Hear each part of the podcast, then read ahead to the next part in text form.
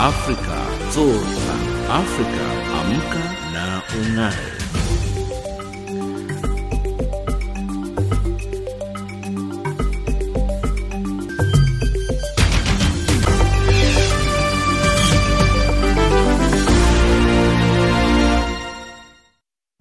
It's 8.07 Central African Time and you're listening to Africa Rise and Shine. We're coming to you live from Johannesburg in South Africa on the frequencies 7230 kHz on the 41 meter band to Southern Africa and on 15255 kHz on the 19 meter band to West Africa, as well as DSTV's audio bouquet channel 802. Now, it's exactly, it is December the 12th. It's a Tuesday.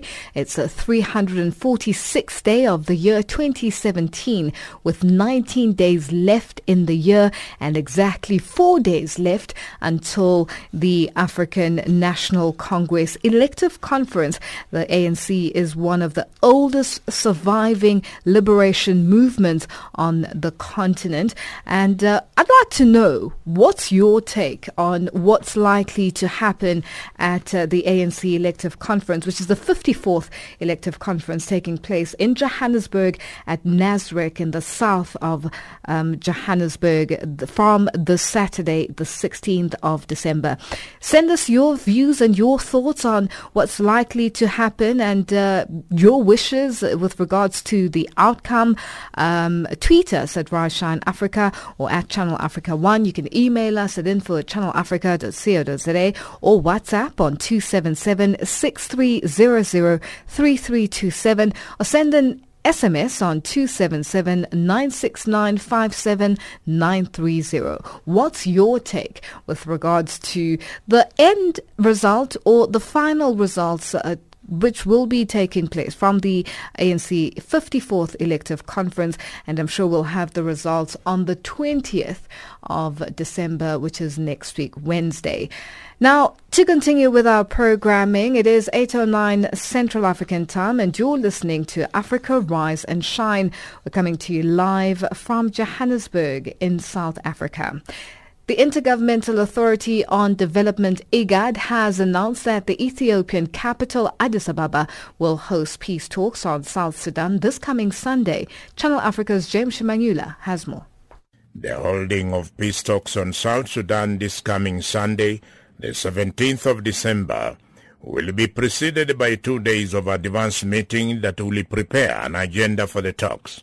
The talks have been organized by Intergovernmental Authority on Development IGAD with the express purpose of reviving the peace agreement that was signed in 2015 by South Sudan President Salva Kiir and his principal political opponent Riek Machar now believed to be in South Africa.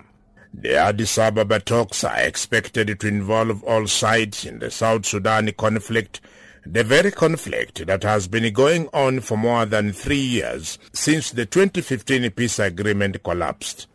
Signatories to the agreement are President Salva Kiir and the now rebel leader Riek Machar. Ismail Wais, IGAD's special envoy to South Sudan, briefly tells us about the coming South Sudan peace talks. There will be now a, a council's meeting on 15 and 16th of this month here in Addis Ababa. And immediately after the council's meeting, the high-level revitalization forum will follow. That means uh, starting on the 17th of uh, this month.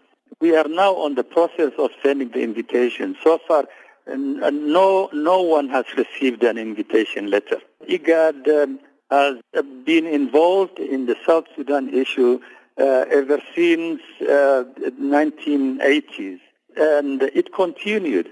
When this uh, conflict erupted, it was IGAD that was on the table before any other institution, uh, African Union, United Nations, name it. It was IGAD on the table. IGAD's special envoy to South Sudan, Ismail Wais, says East African regional leaders are strongly united to the extent that there is an urgent need for talks to take place to end the fragile situation that has resulted in the death of thousands of people in Africa's newest nation, that is South Sudan. This region is currently united on one issue, that is restoring peace to South Sudan. I do have the agreement in my hand, and uh, the agreement is a document, of course, it's not bad. It only depends on the implementation of, of, of the agreement.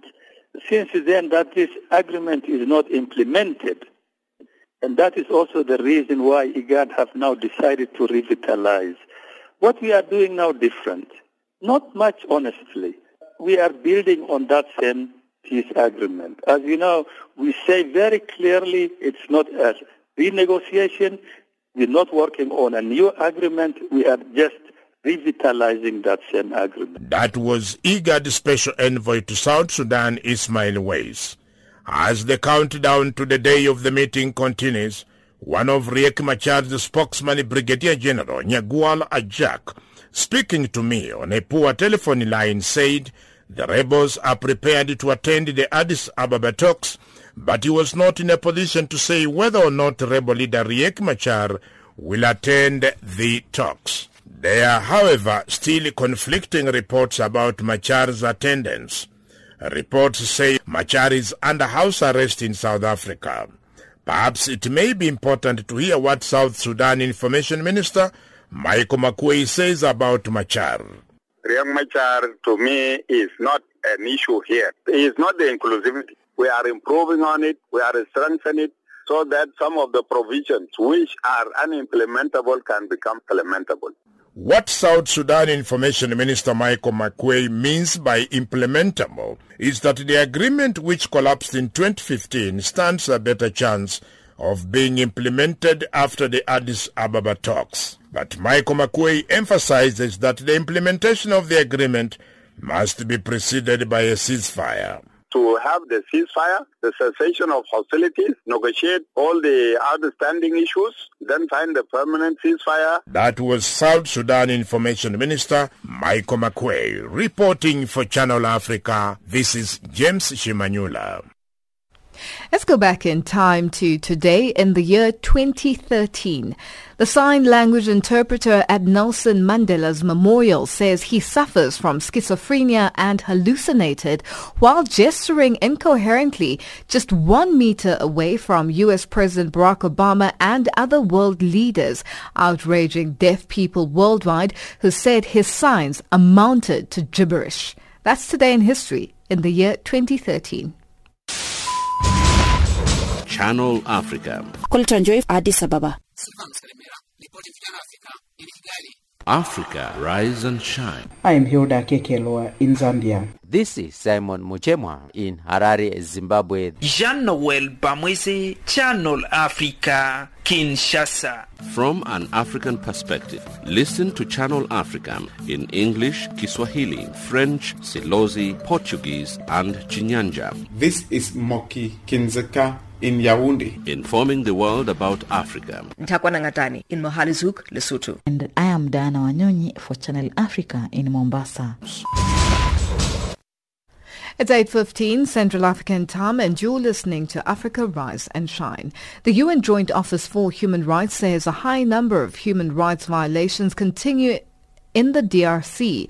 As the world celebrated Human Rights Day on Sunday, Director of the UN office in the country says the situation is worsening, although the Democratic Republic of Congo has become a member of the UN Human Rights Council.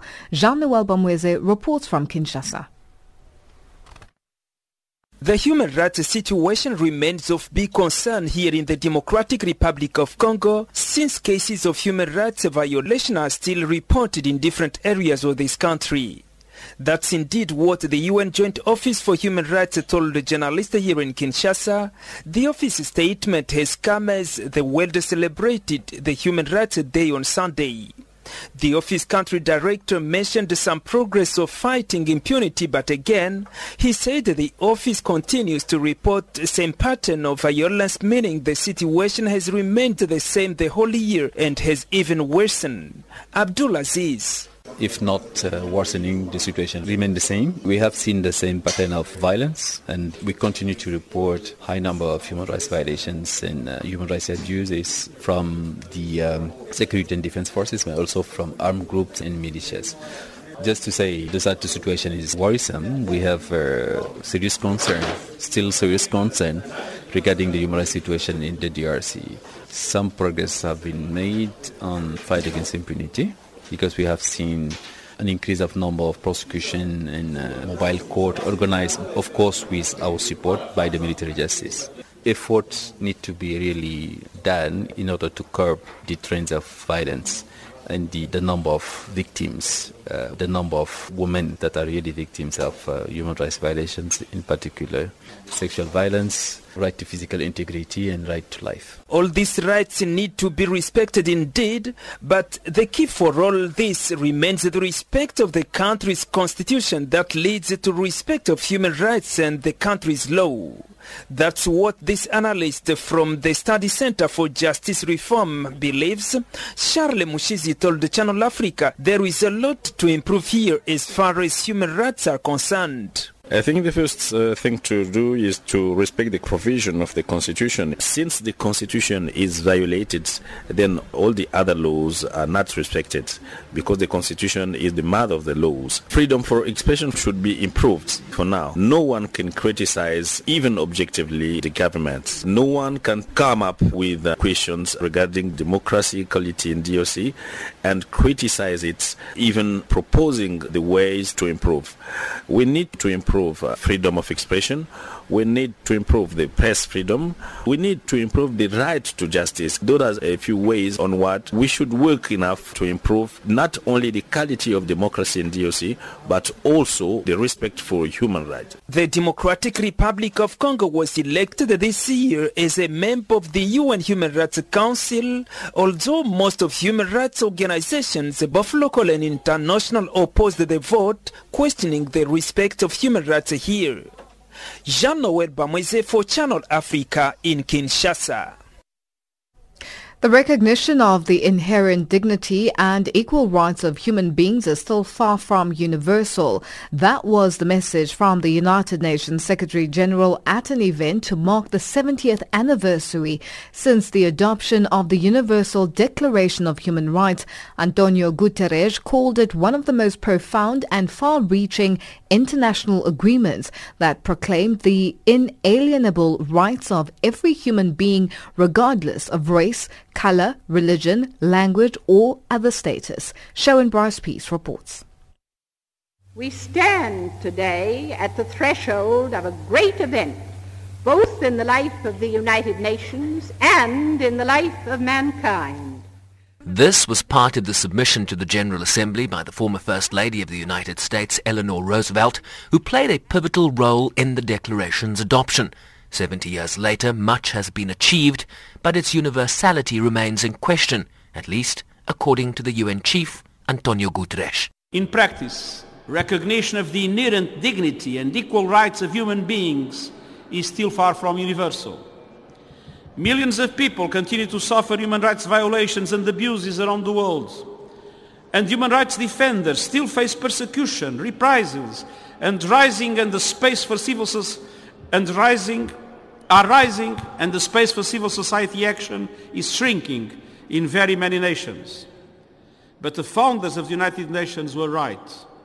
Lasting peace and security can never be achieved in any country without respect for human rights.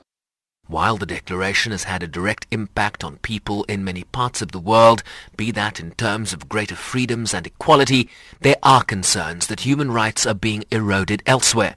General Assembly President Miroslav Lajčák. Our celebrations must be short-lived because there are still people in the dark who have not yet felt any of these benefits. And that's why I welcome the initiative of the Office of the High Commissioner for Human Rights to launch a year-long campaign which rallies us all to stand up for human rights. If we follow the news, if we talk to people from different backgrounds and countries, if we attend events in this building, then we know that a campaign like this is needed now more than ever. Former High Commissioner for Human Rights, South Africa's Navi Pillay, warned that rights were even being undermined in some of the oldest and most powerful democracies in the world. Since retiring, I've addressed many, many universities, particularly in the South, and it's a matter of great concern that these young people said to me, don't come and talk to us about human rights. Go and speak about human rights in the United States. So there is a great deal of disappointment, fear and anxiety about anti-human rights statements coming from very powerful leaders, including in this country. So leaders must be very careful on, on what they say. As part of a year-long program, several events are planned globally to reflect on the continued importance of the Declaration. I'm Sherwin Bryce Pease in New York. It's 8.22 Central African time and you're listening to Africa Rise and Shine. We're coming to you live from Johannesburg in South Africa. Let's go back in time to today in 1963. Kenya gained its independence from Britain with Jomo Kenyatta as the country's first prime minister. That's today in history in the, in the year 1963.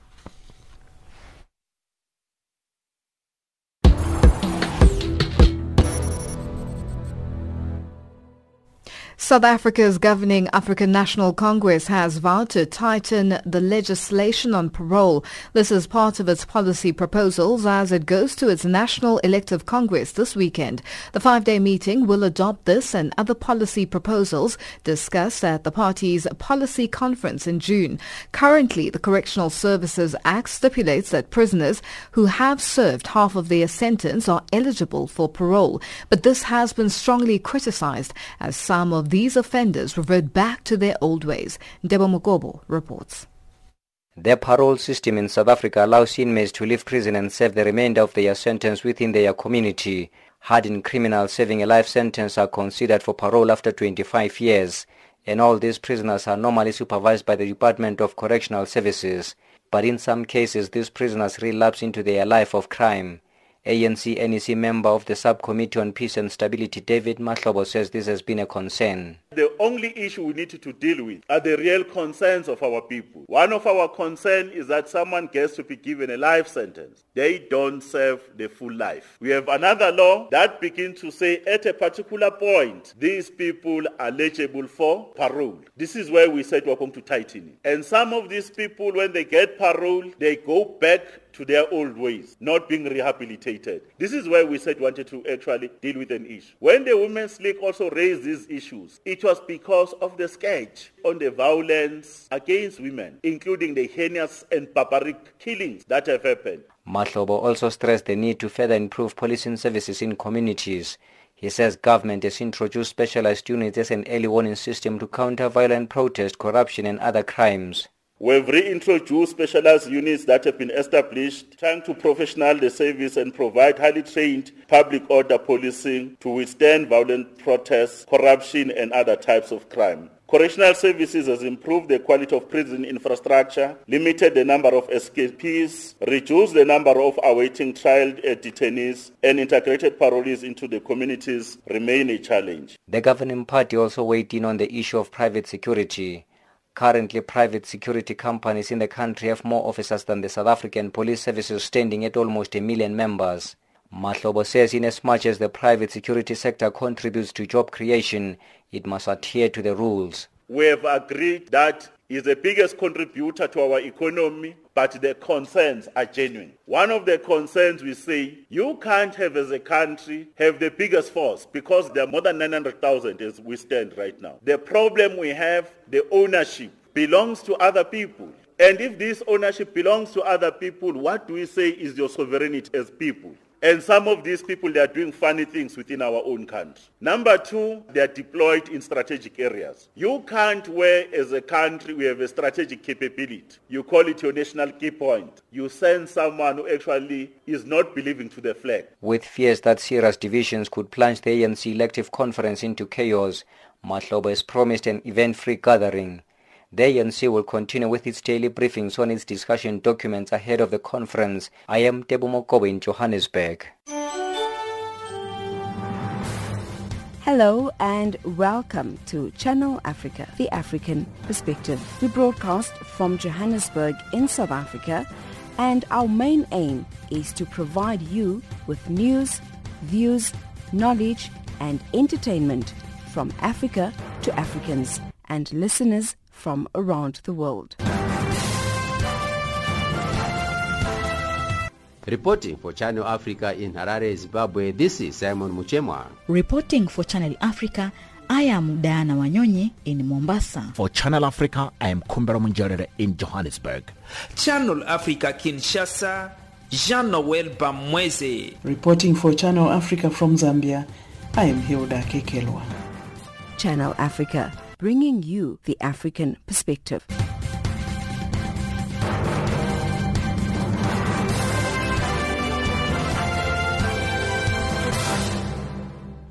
It's 8.27 Central African time and you're listening to Africa Rise and Shine.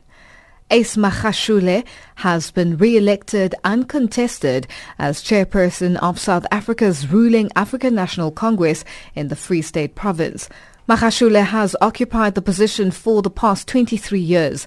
Magashule, who is also the Free State Premier, received 200 and nine nominations from delegates in attendance, while his former deputy, Thabo Manyoni, only managed to get 25 nods. Manyoni, who boycotted the provincial congress, declined his nomination over the phone. Mbali Sibanyoni has more. And uh, for the position of chairperson, I officially declare Comrade Ace Magashule the provincial chairperson. A resounding applause from the ANC delegates who attended the party's two-day provincial conference in the Free State.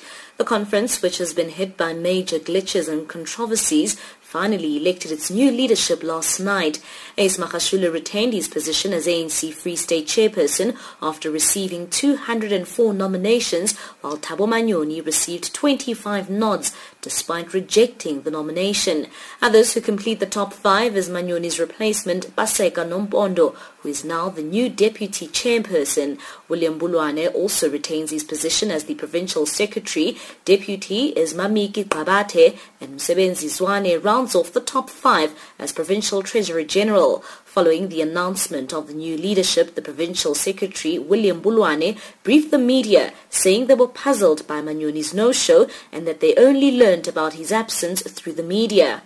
I think also I must confess, as the former secretary of the previous PEC, I only received the apology of Comrade Manyoni through the media when were asking me whether Comrade Manyoni is coming or not. And I indicated to all of you that I'm not aware because anybody who apologizes to the ANC meetings, they do it through the secretaries. Manyoni is leading a court battle with some disgruntled ANC members. They've filed papers in the High Court in Bloemfontein to have this conference nullified and further prevent all delegates from attending the national conference. It's understood that about 32% of the ANC branches are disputing the party's BGMs from the previous 29 branches, making the total number of disputes to almost 100. The ANC in the Free State currently has 309 branches, and according to these new court documents, the province did not meet the 70% threshold to convene the conference. This court application is said to be heard on Thursday, and Bulwane says the party is consulting with its lawyers. Our lawyers have been here. We have talked about the matter and then we'll be going into a full swing ourselves into that court on Thursday. We are not going to leave any stone unturned on Thursday. We are going to defend the revolution. We are going to defend the gains of the African National Congress. So we'll be there with our full bench of senior counsels to defend the African National Congress. I think that's what I wanted to say. Magashule has also been nominated by his province to become Secretary General of the ANC, but the Free State says it has not begun a process of discussing names if he ascends to that position. Mbali Sibanyoni in Parys in the Free State. It's 8.31 Central African time and our headlines up next with Anne Musa.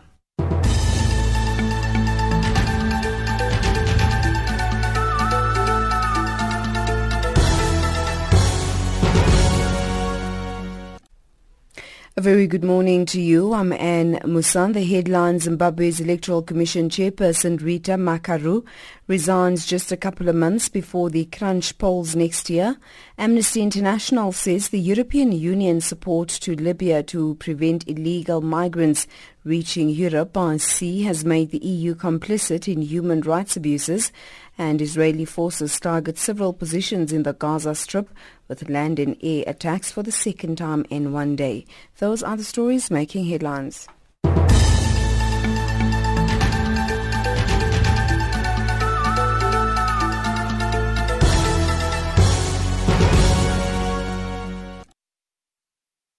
Thank you, and it is 8.32 Central African Time, and you're listening to Africa Rise and Shine. For feedback and questions relating to our show, tweet us at Rise Shine Africa or at Channel Africa 1. You can also email us at info at channelafrica.co.za or WhatsApp on 277 or send an SMS on 277 Channel Africa from an African perspective.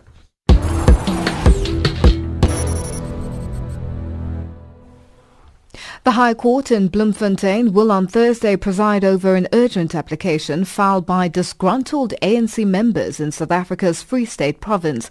The group, mostly supporters of ANC's presidential hopeful Cyril Ramaphosa, want the court to nullify the provincial elective conference held in Parys. The group alleged that the party has proceeded with the conference despite failing to resolve disputes at 113 branches. Aphumelele Mdlalane reports. The dissatisfied members of the ANC in the province say the party has again violated its own constitution by going ahead with the provincial elective conference. They also allege that some conference delegates have been elected from irregular branch general meetings. The group's lawyer Hanno Becker says they will also challenge the legality of the Free State Provincial General Council, which endorsed the former AU Commission Chair and ANC MP Dr. Nkosazana Dlamini Zuma for ANC presidency. Currently, we have about 32% of the province branches that indicated that they did not comply with the nomination process due to legal aspects. And as such, then if 32% didn't comply, then it gives us enough ground to say that actually that the whole Free State province didn't comply. As such, then they stand to be excluded from going to national. Becker adds that the Provincial Elective Committee has failed to comply with the November 29 court order our request that they must please comply with court order. They still proceeded with the conference this weekend as we are all aware. Now, that then forms the basis of our next application in that they are effectively um, disregarding a court order and as such they're in contempt of court. And point number two, as per the previous court order, the conference is effectively a nullity. We will also then at the same time bring an application to set aside the decisions made at the PGC. It will be the fifth time in two months that the Free State ANC is being taken to court. Meanwhile, during an ANC media briefing held in Parys, ANC provincial spokesperson Thabo Meku said the party complied with the court order and day two of the provincial conference will continue as planned. I'm Mdlalane in Bloemfontein.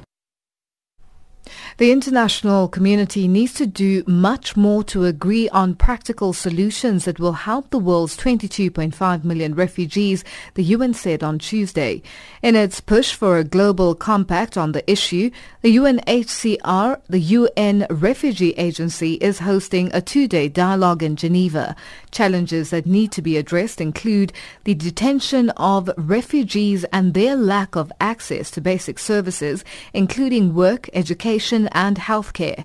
For more on this, UN Radio's Daniel Johnson speaks to Adrian Edwards from the UNHCR. We have a system globally where refugees are often still in detention. They have to live in camps. They may not have the right to work. They may not have access to health, to schooling for their children. They're in poverty in many cases. We have insufficient support for host communities and the resulting mistrust you see between the communities that refugees arrive in and the refugees themselves. We think there has to be a vision for a world where those problems are ended, and that's what the Global Compact is about.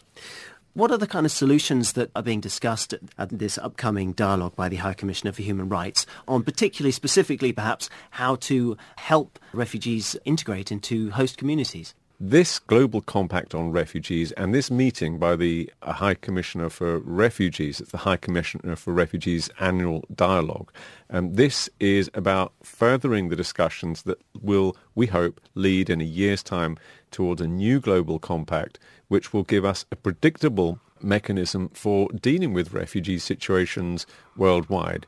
The more predictability there is, the more certainty that countries are going to get the support they need, the more success there tends to be in managing refugee situations wherever they arise. We have about 22 million refugees. We have over 65.5 million forcibly displaced people, and that includes people displaced inside their countries as well, the internally displaced. So this is a huge global problem. I mean, that's a population the size of a country like the United Kingdom, for example. Half of the refugees' children, we don't have full data on the numbers of children among this total population, but it's an enormous population. People need schooling, they need looking after, they need an opportunity to contribute to the community, become active and responsible parts of the community they're in.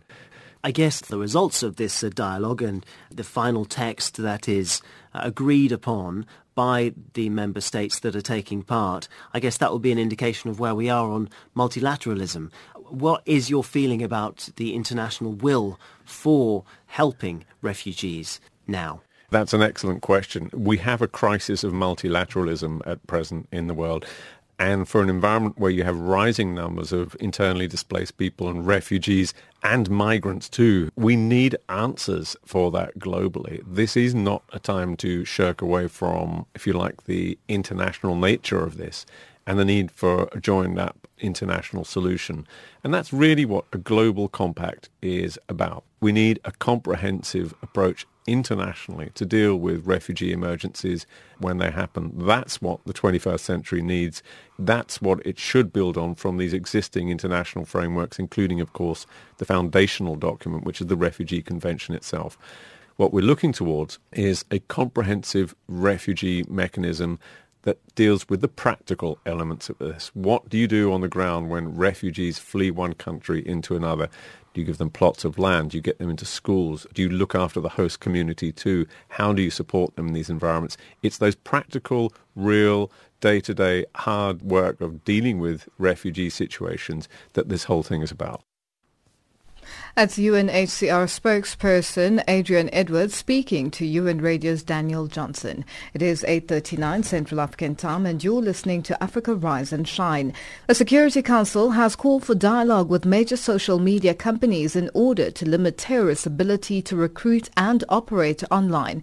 To that end, last month saw the launch of the Tech Against Terrorism knowledge sharing platform at the UN headquarters in New York involving some major players in the field, including Google, Facebook and the NGO ICT for Peace.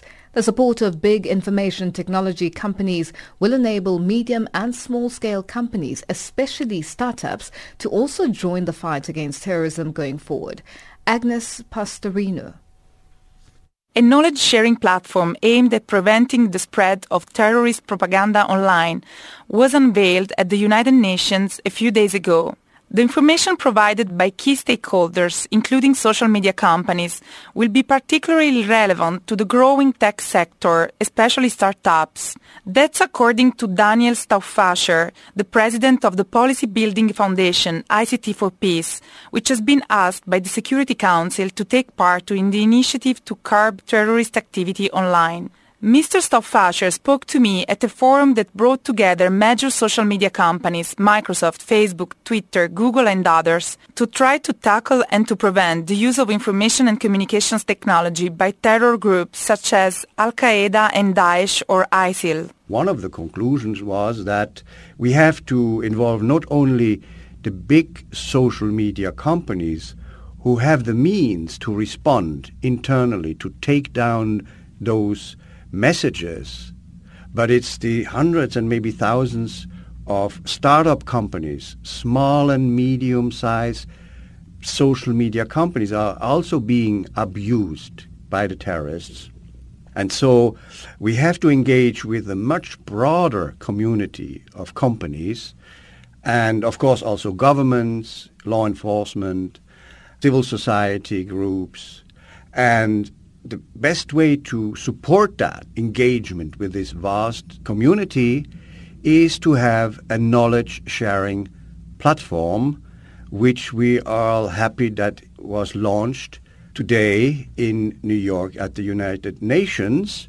Social media companies are already putting measures into place on both a technological and user level.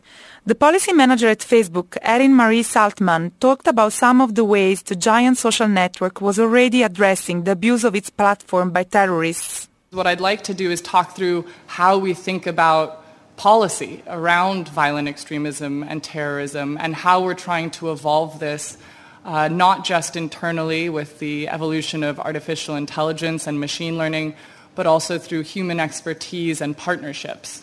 So we say unequivocally that there is no place for terrorism on Facebook, that when we remove terrorists and posts that support terrorism whenever we become aware of it. And that also includes saying that if someone flags content to us, if somebody is posting that is celebrating, supporting, or glorifying a terrorist act or organization, that should also be removed from our platform.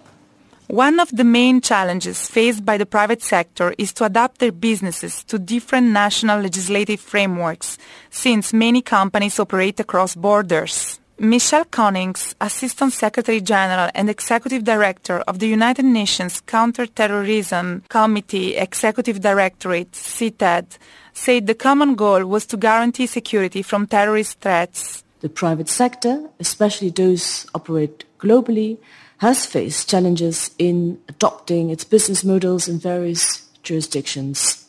While the cooperation between public and private sector is invaluable to address terrorist threats in cyberspace, we understand that the relations between them have been challenging all times.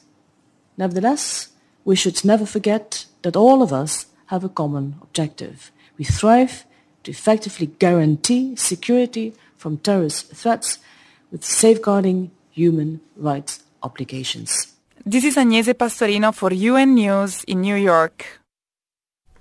Let's go back in time to today in 2010. Israel's leader dismisses a call from a key government partner to share the holy city of Jerusalem with the Palestinians, a reminder of the obstacles facing already troubled peacemaking efforts. And as you all know, this has changed with, uh, uh, well, somewhat changed with U.S. President Donald Trump declaring or um, changing um, the U.S. embassy from Tel Aviv to Jerusalem, which has created a more of a hectic situation. And the UN is yet to respond with clear condemnation together with the alliances. That's today in history in the year 2010.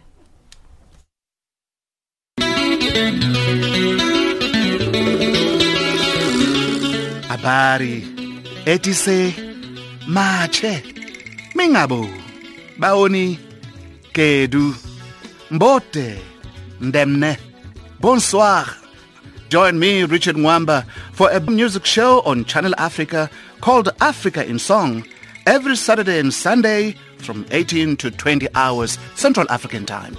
Africa in Song, Saturday and Sunday from 18 to 20 hours Central African Time.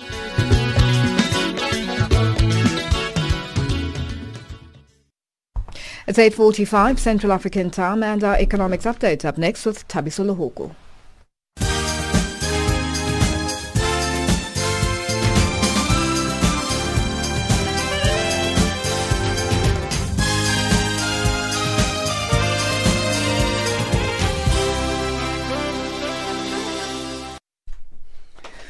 Good morning.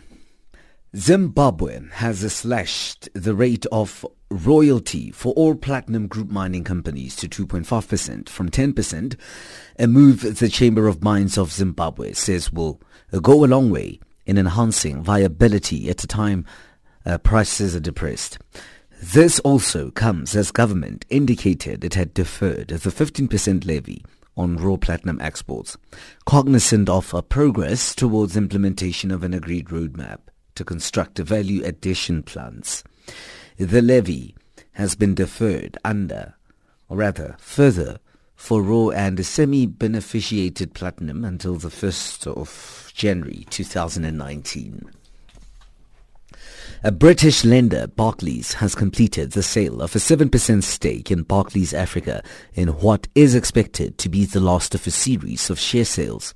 The London-based bank has also also has sold the shares to undisclosed existing and new investors, bringing its stake in South Africa's Johannesburg Securities Exchange-listed lender to 14.8% from an initial holding of 16.3%.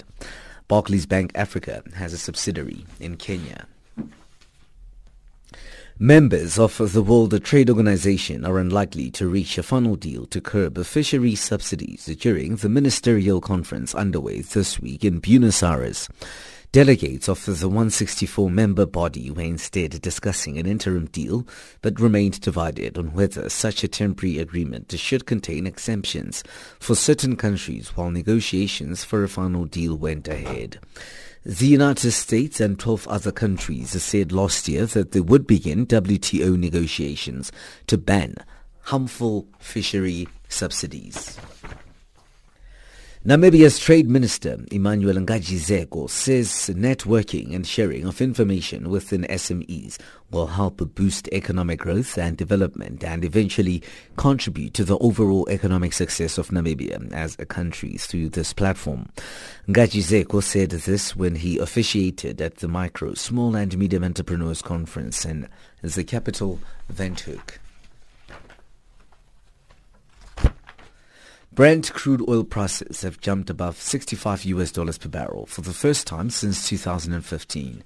This after the shutdown of the Forties North Sea pipeline knocked out significant supply from a market that was already tightening due to OPEC-led production cuts. Brent crude futures is the international benchmark for oil prices at 65.29 US dollars a barrel. The US dollar trades at 13.62 in South Africa. It's at 10.15 in Botswana and at 10.16 in Zambia.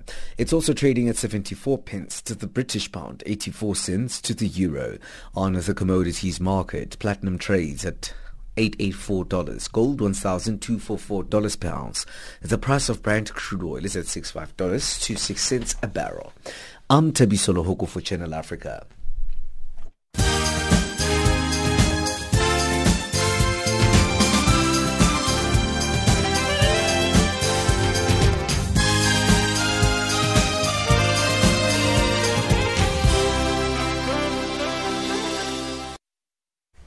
Our sports update up next with Figile Lingwati.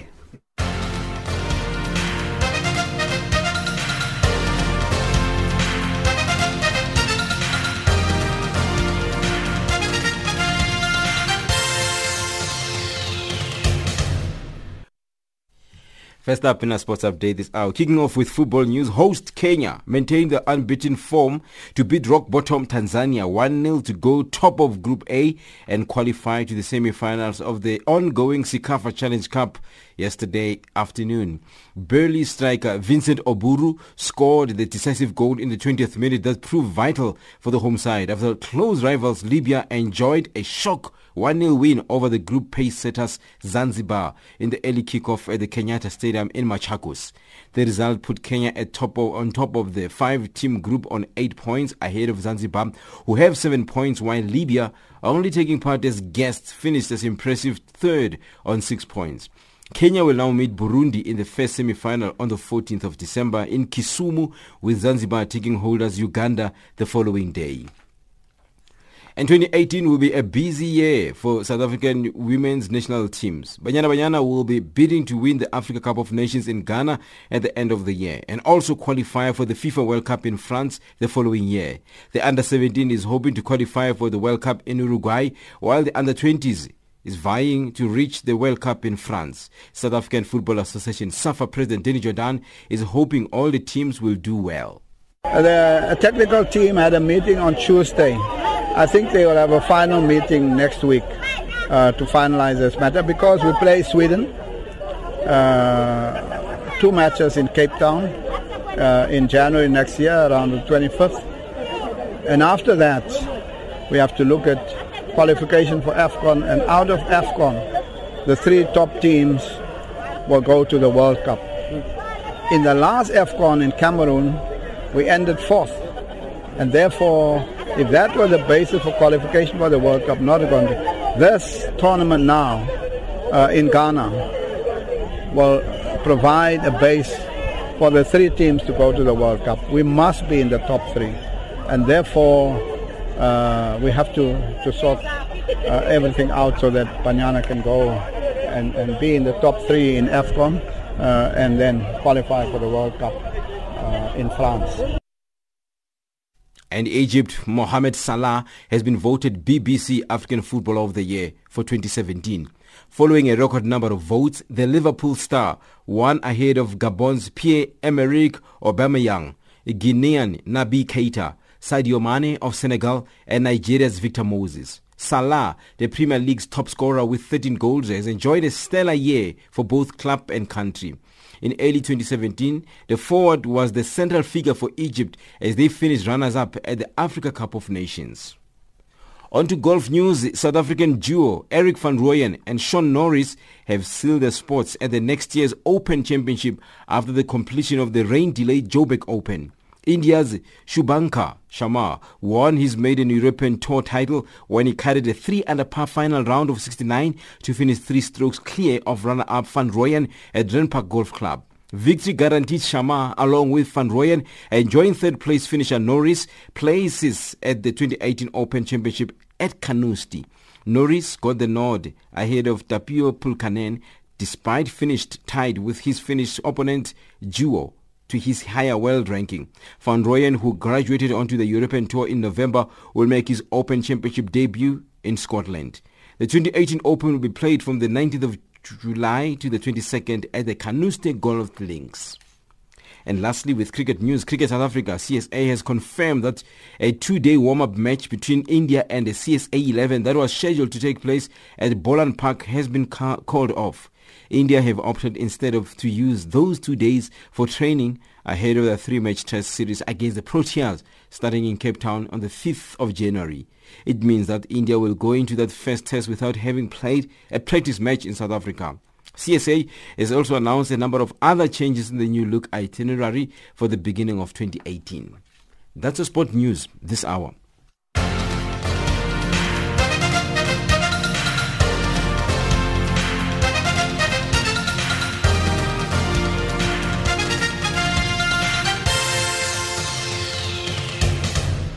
Africa, rise and shine. Africa, zorka. Africa, amka na ungae. Recapping our top stories on Africa Rise and Shine at this hour. South Sudan peace talks to resume in Addis Ababa. Concerns over human rights abuses in the DRC and UN chief highlights the importance of human rights. That wraps up Africa Rise and Shine today. For myself, Lulu Gabu, producers Pumutura Magaza and Khomuto Mopulane, technical producer Mario Edwards, and the rest of the team, thank you for joining us.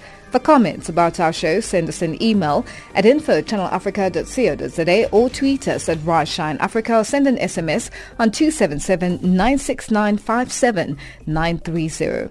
Are taking us to the top of the hour for the news on the frequency 7230 kilohertz on the 41 meter band to Southern Africa is Koffi Olomide with a song titled Effrakata.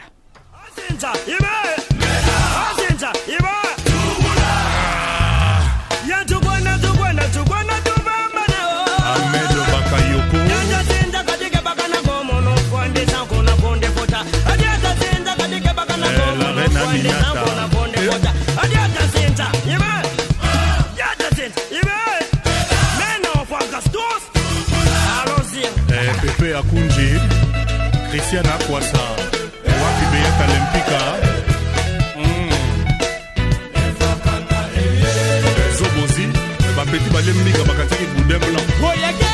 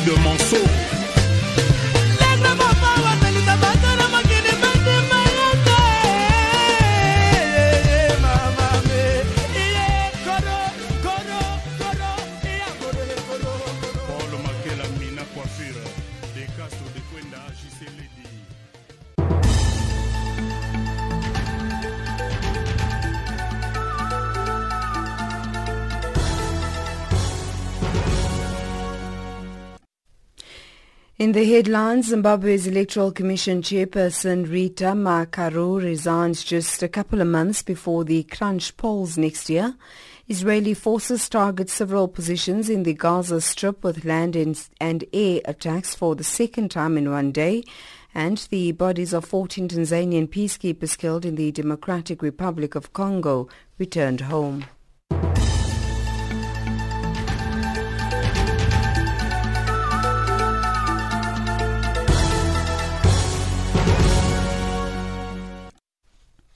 A very good morning to you. Um, I'm Anne Musa.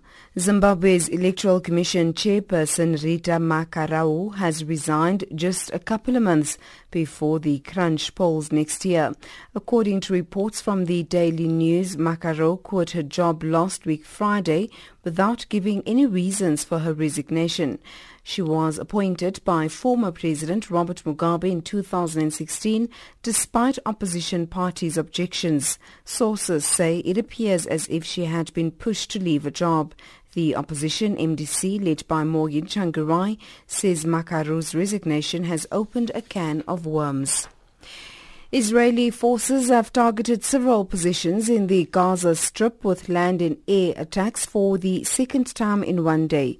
The Israeli army confirmed that it carried out attacks on positions belonging to the Palestinian resistance movement Hamas for the second time late on Monday. It claimed the attacks were in response to rocket fire from the Gaza Strip into an unpopulated area in the occupied territories without causing any injuries. The Gaza Strip has been under an Israeli siege since June 2007. The High Court in South Africa will on Wednesday deliver judgment in President Jacob Zuma's application to set aside former public protector Thuli Madonsela's remedial action on alleged state capture. Madonsela released a report titled State of Capture November last year concerning allegations of an improper relationship between President Zuma, other state officials and the Gupta family. She recommended that Zuma should establish the commission, but the Chief Justice Mogoeng Mogoeng should choose the presiding judge. Risha Mudare reports. President Jacob Zuma took issue with the remedial action and applied to court to have it reviewed and set aside.